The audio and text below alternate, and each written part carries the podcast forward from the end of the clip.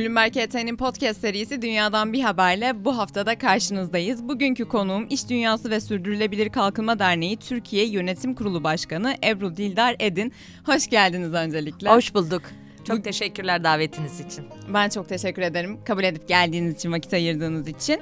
Ee, burada aslında ilk başta sizin derneğinizden bahsetmek istiyorum. Çünkü önemli bir misyonu üstleniyorsunuz burada. Kurulumların sürdürülebilirliğin e, faaliyete geçirilen bir alan sunuyorsunuz aslında onlara. Bu konuda e, bilinçlendiriyorsunuz. Bu yüzden ilk önce oradan başlayalım. Tabii ki memnuniyetle. 2004 yılında kuruldu derneğimiz. E, World Business Council for Sustainable Development diye İsviçre merkezli aslında çok büyük dünyadaki en büyük şirketlerin üye olduğu bir derneğin Türkiye e, chapter'ı diyoruz. E, 121 üyemiz var. E, biraz evvel de bahsetmiştik. Son 3 senede neredeyse iki katına çıktı üyeli, üyelerimiz, üye sayımız. Ve Türkiye'de sürdürülebilirliği ana faaliyetlerinin merkezine koymuş bütün şirketler neredeyse üyemiz diyebiliriz.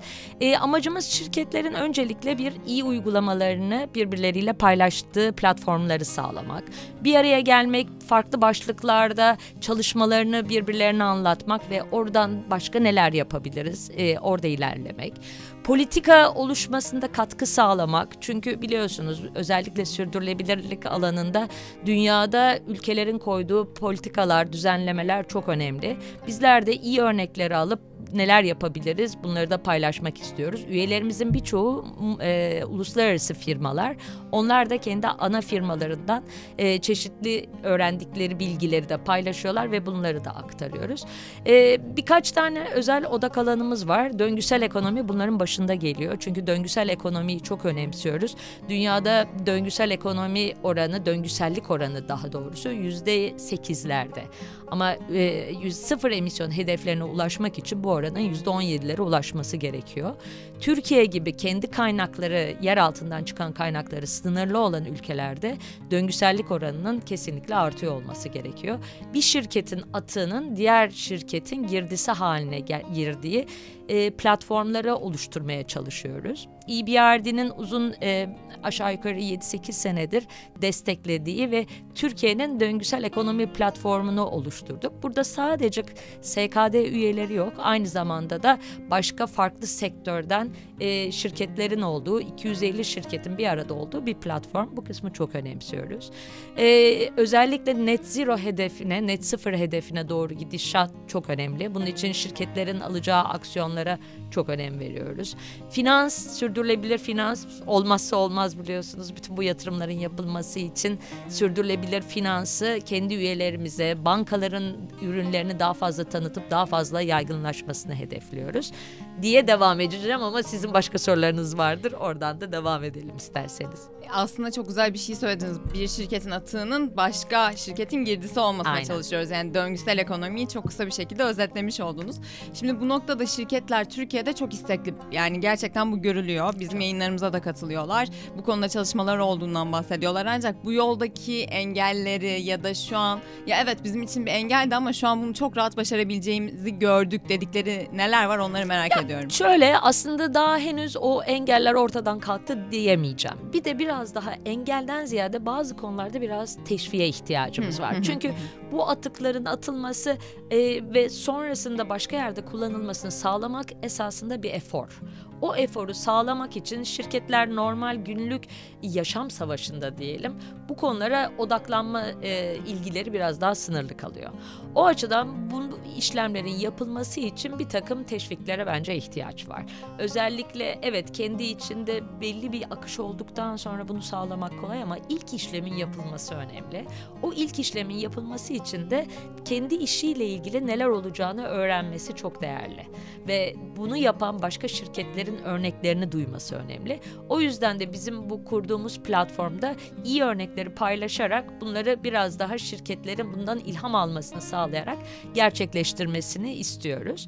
Ee, bir de tabii belli bir zaman sonra artık maliyetler arttığı için ham madde tarafında biraz daha bu tarafa e, kayıyor olacak. Şirketlerimiz biraz daha maddi tarafları da görmek istiyor. Birincisi bu. İkincisi de aslında Yeşil Muta Avrupa Birliği'nin Yeşil Mutabakatı. Avrupa Birliği Yeşil Mutabakatı hep konuşuyoruz. 2023 itibariyle e, geçiş dönemine başlayacak. 3 sene boyunca bir geçiş dönemi olacak. 5 tane temel sektör var ve bu sektörler de zamanla gelişecek.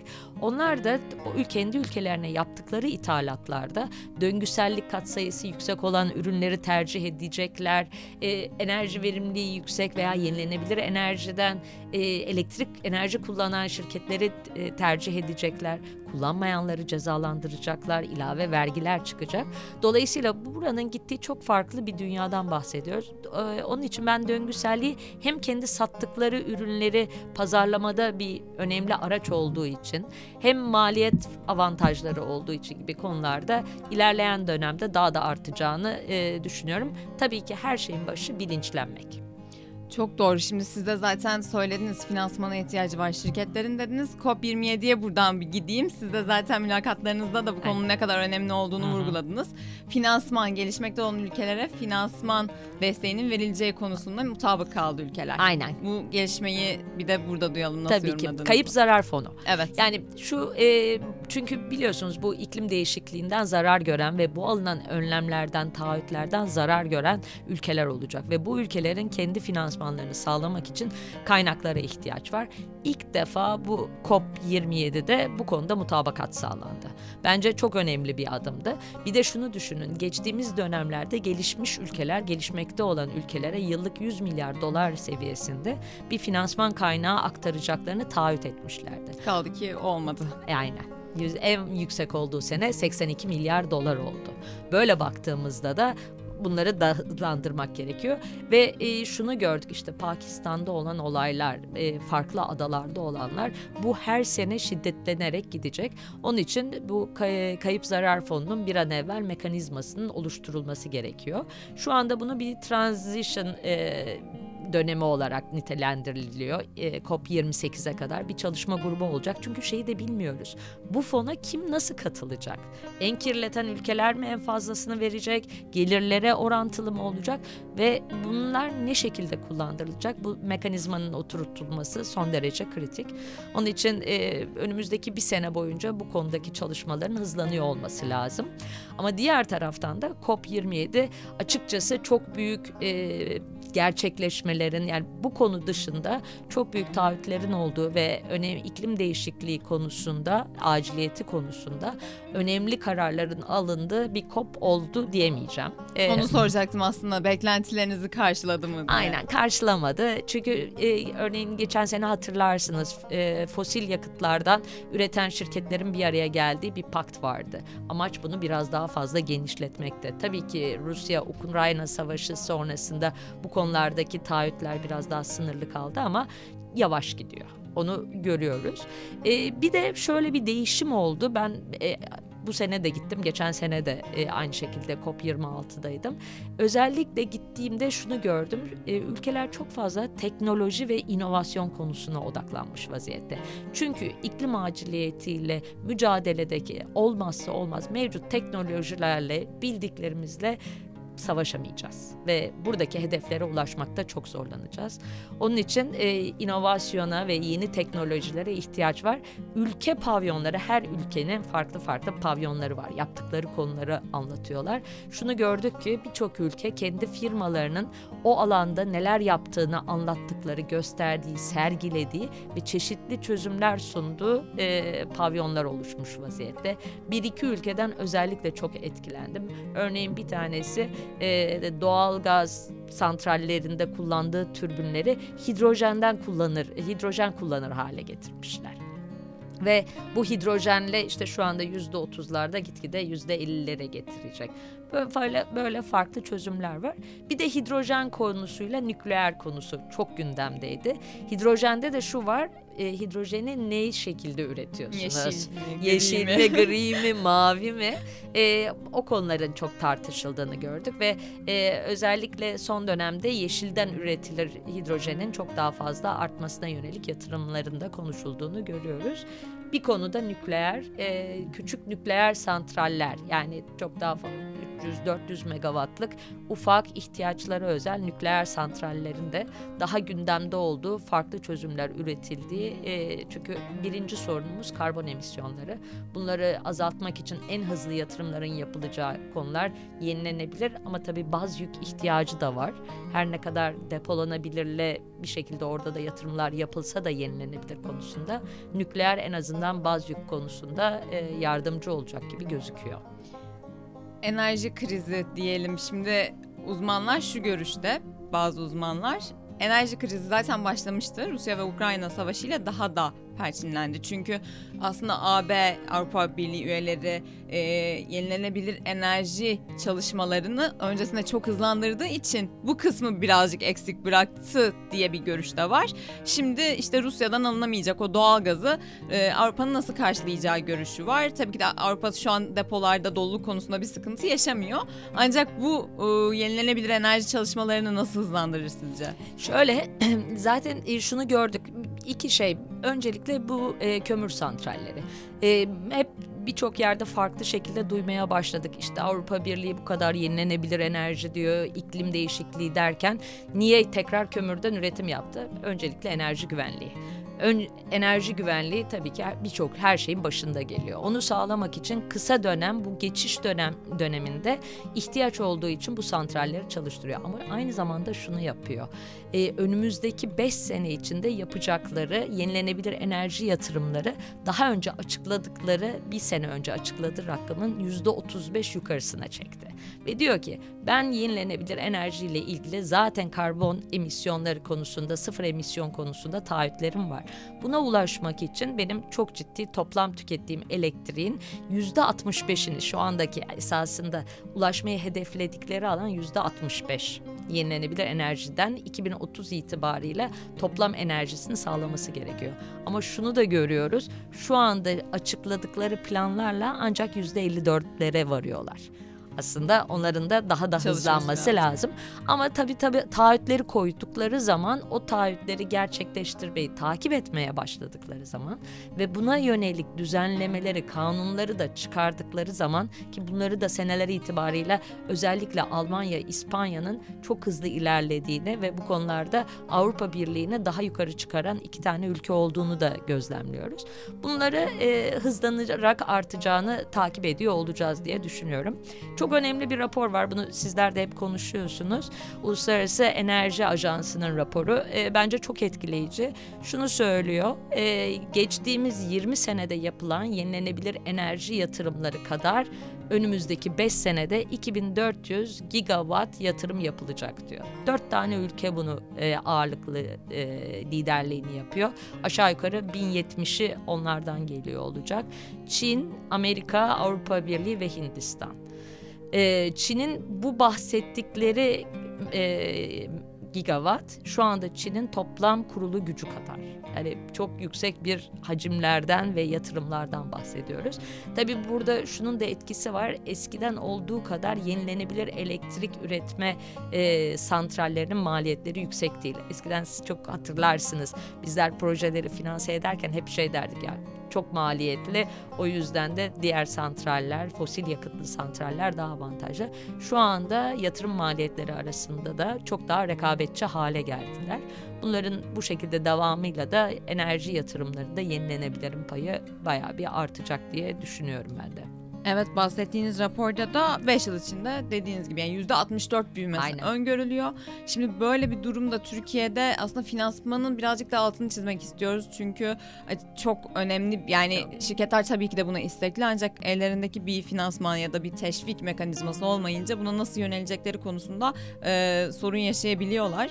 E, o yüzden şirketler bunları ne, ne kadarlık genel olarak bu yeniden e, yapılanma diyeyim ben açıkçası o kadar hazırlıksızlar mı onu da bir bilmiyorum ya da bir noktaya geldiler mi?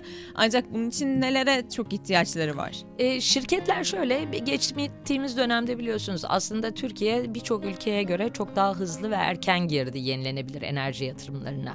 Özellikle Yektem'le beraber rüzgar olsun, güneş olsun e, 15-20 senedir bayağı ciddi kapasite oluşturduk. Hatta bu sene itibariyle çok enteresan bence çok da güzel bir gelişme. Yüzde 42'si Türkiye elektrik üretiminin yenilenebilir enerjiden sağlandı. Bunun aşağı yukarı e, yüzde yirmisi galiba güneş ve rüzgardan kalanı da hidroelektrikten. Dolayısıyla aslında Uluslararası Enerji Ajansı'nın öngörüsü 2027 itibariyle yanlış hatırlamıyorsam toplam dünyadaki elektrik üretiminin yüzde 38'i e, yenilenebilir enerjiden kaynaklanmasına hedefleniyor bu sene itibariyle tabii ki su akımlarının da etkisiyle hidrojen, e, hidroelektrik enerji santrallerinde üretimiyle biz buralara vardık. Ama buradan da devam etmemiz lazım. Şimdi burada iki tane kritik şey var. Bir tanesi ülkeler, e, şirketler hedefler veriyorlar. Diyorlar ki karbon emisyonlarını sıfırlayacağız. Kimi 2040 diyor, kimi 50 diyor, kimi 53 diyor. Ve bunları söyledikleri zaman neye taahhüt ediyorlar? Aynı zamanda kendi ürettikleri, e, tükettikleri enerjiyi yenilenebilir enerji kaynakları kaynaklarından alacaklarını ya da almazlarsa da karbon sertifikası alacaklarını taahhüt ediyorlar. Evet. Başka türlü bu gerçekleşmeyecek. Bu neye sebep olacak? Önümüzdeki dönemde elektrik fiyatlarının özellikle yenilenebilir de artmasını veya buralarda kalması da e, sebep olacak. Bunun için ben e, önümüzdeki dönemde şirketlerin özellikle kendi tüketimi için özellikle yüksek miktarda elektriğe ihtiyaç olan şirketlerin kendi tüketimi için yerinde enerji üretimlerini gerçekleştirmesi gerektiğine inanıyorum. Birincisi bu bir piyasadan almak yerine hem fiyat riskini bertaraf etmek için hem de enerji güvenliğini sağlamak için bunları yapması kendi lazım. Kendi elektriklerini kendileri üretecek evet, yani. kendi elektriklerini kendileri üretecekler. Ee, onun için de bir öncelikle Türk bankaları bu özellikle yenilenebilir enerji yatırımlarını finansmanı konusunda çok istekli. Yıllardır bu konuyu da çok öğrendiler. Onun için bu konularda bence finansman bulmakta büyük sıkıntı yok. Sıkıntı maliyetlerde şu anda özellikle e, maliyet tarafını yönettirken bir takım bence e, düzenlemelerde en azından maliyet faiz fark yüksekliğinden kaynaklanan maliyetleri aşağıya çekmek için bazı desteklerin oluyor olması bu şirketlerin bu yatırımları daha hızlı yapmasını sağlayacaktır diye düşünüyorum. Birincisi o. İkincisi Artık dünyada ülkeler birbiriyle rekabet ediyorlar. O rekabette de Türkiye'nin daha hızlanıyor olmasını sağlamamız lazım. E, şirketler hazır odaklarını buraya getirmişken, böyle bir e, şey de varken, ilgi alaka da varken, motivasyon da varken bunu sağlayacak ortamı sağlamak için de elimizden geleni yapıyor olmamız lazım diyeceğim. Burada uygun araçlardan bahsettiğiniz bu teşvik mekanizmaları evet. o zaman sizin de dernek olarak belirttiğiniz. Evet. Önümüzdeki dönemde peki bu şimdi şöyle bir şey var aslında ona merak ediyorum. Derneği nasıl fark ediyorlar? Şimdi büyük bir derneksiniz bu arada evet. ama firmalar bu alanlara yeni yeni yöneldiği için ciddi de bir artış olmuş zaten son evet. senede derneğinizde üye sayısındaki. O yüzden nasıl fark ediyorlar? Nasıl geliyorlar? Aslında şöyle yaptıklarımızla. Yani dernek olarak son dönemde gerçekten birçok alanda çok önemli katkılar sağladık. İşte döngüsel ekonomi dendiği zaman herhalde ilk akla gelen kurumlardan bir tanesiyiz.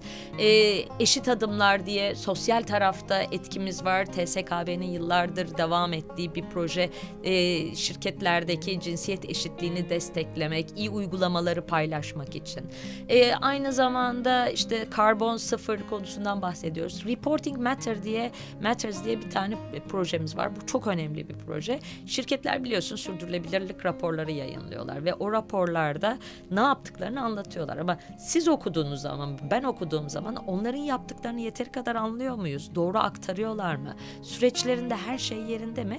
Bunları bizler alıyoruz, okuyoruz. Ekiplerimiz bayağı ciddi değerlendiriyor. Son her sene neredeyse 30-40 artıyor değerlendirdiğimiz şirket sayısı. Ve bakıyorlar diyorlar ki ya siz bu kısmı iyi anlatmamışsınız. Bunu şöyle anlatsanız, böyle anlatsanız diye üçüncü bir taraf olarak şirketleri birbiriyle karşılaştırıp onlara geri bildirimlerde bulunuyoruz. Bu kısmı da çok değerli. Uluslararası WBCS'nin yapmış olduğu çalışmaları kendi üyelerimizle paylaşıyoruz. Ee, mesela e, tabiat sıfır diye yeni bir şeyimiz var, girişimleri var. Şunu diyorlar, doğaya vermiş olduğumuz zarardan daha fazlasını doğaya geri vermeliyiz. Su birimi mesela 100 litre su mu kullanıyoruz? Yüzden fazlasını tekrar doğaya iletiyor olmamız lazım. Enerjide bunu mu yapıyoruz veya plastikte şöyle mi? Bütün bunları ölçen ve onların altına taahhüte giren bir e, inisiyatifleri var. Bunları aynı şekilde paylaşıyoruz. Bilgi akışı sağlıyorsunuz aslında Bilgi akışı ve neyi nasıl yapacağını söylüyoruz. Aslında daha önemlisi belki o kısma değer. Yol göstericiliğiniz. Yol gösteriyoruz. Diyoruz ki bunu böyle yaparız metabolizm, materiality diye bir şey. Önem sırası çok şey var, çok konu var. Her şirket aynı şekilde bütün konulara kanalize olamaz. Bu çok zor. Yani bir, bir şey. enerji şirketinin iklim finansmanı nasıl yöneteceğiyle başka bir Aynen, tekstil sektörünün aynı değil dediğiniz Değil. gibi. Evet. Bunların hepsine ayrı ayrı siz buraya odaklanıyorsunuz. Öbür taraf ve onlara her odak alanında da farklı e, kaynaklar sunuyoruz. Şunu da altın çiziniz. Cinsiyet eşitsizliğine de. Yani şimdi sürdürülebilirlik aslında bir Çok geniş. çok geniş bir tanım. Burada gelir eşitsizliği de var, yoksulluk her şeyi içerisinde kapsıyor. Yani şirketleri tabii ki de iklim şu anki en önemli konulardan birisi ama onun yanında çok. Onun kadar önemli olan kadın erkek eşitsizliği gibi konular da var. Maalesef bugün hala tartıştığımız. O yüzden o konularda da bir e, bilgi aktarımı, Çok. bir bilinçlendirme sürecini yönetiyorsunuz Evet, aslında. evet. Yani biliyorsunuz e, iş hayatında kadının işe katılım oranlarıyla erkeklerin katılımı arasında çok fark var. Ve eğer e, Türkiye'de kadınlar aynı derecede erkekler kadar işe katılsa aslında bizlerin milli geliri aşağı yukarı şu ankinin yüzde otuz yüzde kırk çok daha yukarısında olur. Öncelikle bir bu konuda özellikle büyük şirketlerde farkındalık yaratılmasını sağlıyoruz. İkincisi sadece her alanda değil e, hem e, yönetim seviyesinde hem farklı seviyelerde bunların takip ediliyor olması ve aynı zamanda da bunların geliştirilmesi için bir takım hedefler veriliyor olmasını da önemli göstermeye çalışıyoruz. Bazı şirketlerde yapamayız diyorlar. Diyoruz ki bakın böyle bir şirket var. Onlar da yapmışlar ve çok daha da iyi gitmiş işler. Onun üzerine bu konuda adım atıyorlar falan. Böyle sürekli kendi içinde bir bilgi e, tedariği sağlıyoruz diyelim üyelerimize. Aslında üyeler için de birbirleriyle entegre olması Evet. ve yeni networkler açısından da Çok. oldukça güçlü bir e, görev üstleniyorsunuz. Evet aynen çalışma gruplarımız var bu biraz evvel bahsetmiş olduğum konularda. Çalışma gruplarında bir araya geliniyor ve o çalışma gruplarında herkes kendi iyi uygulamalarını anlatıyor. Ve buradan ilham alarak öbür başka şirket bu sefer farklı şeyler yapıyor. Bir de çok iyi örnekler var. Yani açıkçası bu COP27'de ben bile kendi üyelerimizi dinlerken çok etkilendim. Örneğin bir üyemiz e, lastik üreticisi, araba lastiği üretiyor. E, toplam kullanmış olduğu lastikteki e, petrol miktarını yüzde on sekiz azaltmış yeni teknolojiyle. İnanılmaz sayılar bunlar. Bu neyi sağlıyor? Enerjinin daha az kullanılmasını sağlıyor. Ham maddenin daha az kullanılmasını sağlıyor. Şimdi başka bir şirket bunu duyduktan sonra diyor ki aa demek ki biz bunu yapabiliriz. Bir ilaç firması ambalajlardaki miktarları azaltarak veya kendi üretim süreçlerindeki o sıralamayı değiştirerek tekrar kullanmış oldukları ambalaj miktarını veya ham madde miktarını yüzde işte 8-10 azaltmış vaziyette. Böyle iyi uygulamalar var. Bu bu sefer diğer şirketlerinde bundan ilham alıp tekrar kendi süreçlerini gözden geçirmesini sağlıyor. Çok teşekkür ederim Evren Hanım. Eklemek istedikleriniz var mıdır? Yok ben çok teşekkür ediyorum. Bu konu konuştukça bitmez. O yüzden zaman Evet çok ayırdığınız geniş için bir konu. teşekkür ben ediyorum. çok teşekkür ederim. Dilerim ki e, aylar sonrasında daha yüksek e, üye sayılarınızı konuşuruz. İş Dünyası ve Sürdürülebilir Kalkınma Derneği Türkiye Yönetim Kurulu Başkanı Ebru Dildar Edin'le birlikteydik bu hafta. Bir sonraki bölümde görüşünceye dek hoşçakalın.